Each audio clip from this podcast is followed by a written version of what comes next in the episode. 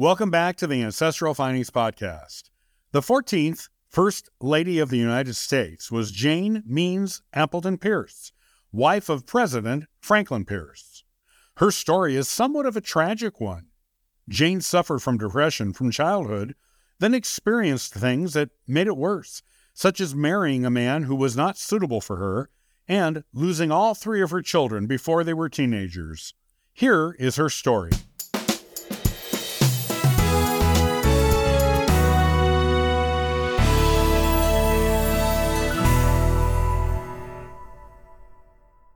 Born March twelfth, eighteen oh six, in Hampton, New Hampshire, Jane Means Appleton would one day become the wife of the fourteenth President of the United States, Franklin Pierce.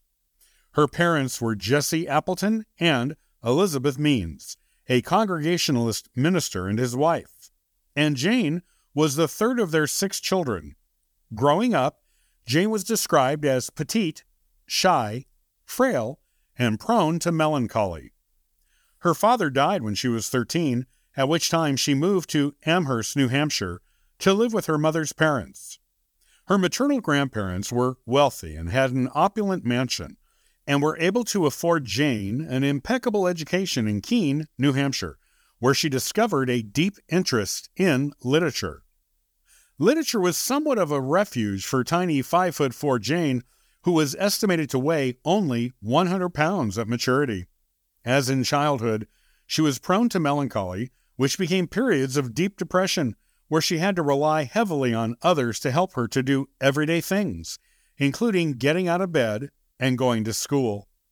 Her aunt by marriage, Abigail Kent Means, and her older sister, Mary Appleton Aiken, were her two closest friends and confidants, and she relied on them most of all. Though the exact way Jane met Franklin Pierce is unknown, it is assumed they met through her brother-in-law, Alpheus Packard, who was one of Franklin's instructors at Bowdoin College. At any rate, they met and fell in love by presumably the normal means, and were married on November nineteenth, eighteen thirty-four, at Jane's grandparents' home in Amherst. Franklin was thirty, and Jane was two years younger. Jane's family opposed the marriage because Franklin wanted to go into politics. However, their attachment was strong enough that quiet Jane went against their wishes and married him anyway. It was a small, intimate ceremony with only a few of their closest friends and relatives in attendance. Afterward, they honeymooned for six days at a boarding house in Washington, D C Two years later, Franklin was a member of the U S House of Representatives, and Jane gave birth to a son, Franklin Pierce Junior, who died three days after he was born. This did not do anything for Jane's tendency toward depression, and she declared she never wanted to be a political wife, though knowing Franklin's political ambitions did not deter her from the marriage. Franklin became a U S Senator the next year, and Jane was miserable living in Washington, D C She begged Franklin to resign his Senate seat and come back to New Hampshire. Eventually he did, in eighteen forty-two, and went into the military. This pleased Jane, as she blamed politics on the death of her son, Franklin's alcoholism, and her depression. She thought she would be happier as the wife of a military man. Franklin did well in the military, serving in the Mexican-American War and gaining the rank of brigadier general. He was widely considered a hero from that war and returned home to much local acclaim. During this time, Jane gave birth to another son, also named Franklin Pierce Junior The Pierce family lived a quiet domestic life for four years in Concord, New Hampshire, and Franklin even turned down an offer for a post as U S Postmaster General because Jane objected. He was also offered a seat in the Senate and the position of Governor of New Hampshire, all because Jane wanted him to. Franklin was clearly devoted to Jane to turn down all of these prestigious political appointments because she desired it. During the time they lived in Concord, their second, Franklin Pierce Junior, died of typhus. However, they had another son, Benjamin Pierce, called Benny.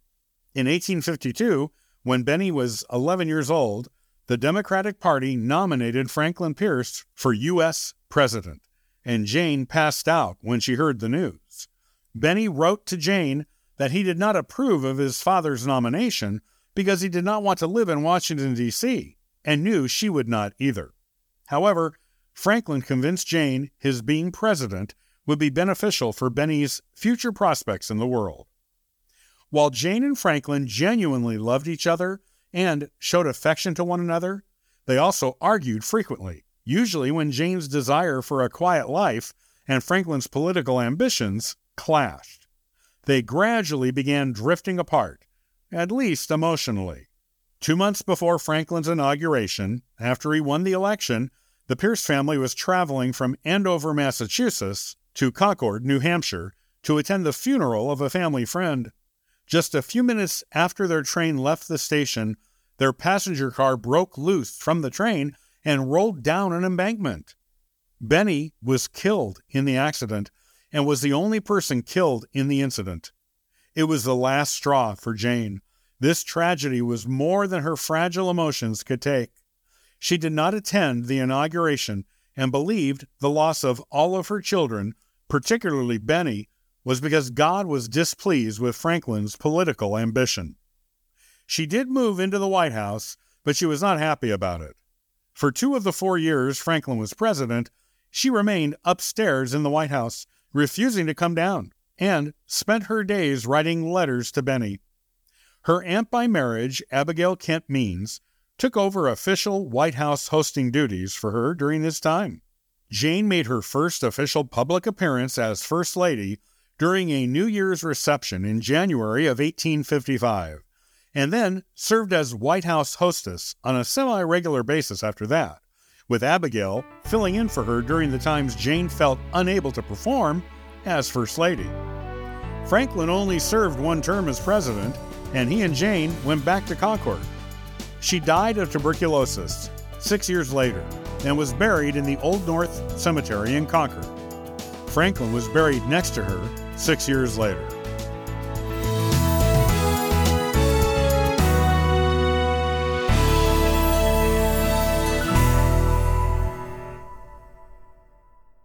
Many thanks for listening and following the Ancestral Findings podcast. Visit ancestral findings dot com to download a free genealogy ebook, inquire about a free genealogy lookup, and register for the weekly historical postcard giveaway.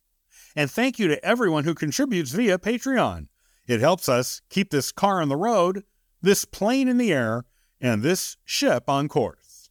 I hope you have a wonderful day, and happy searching.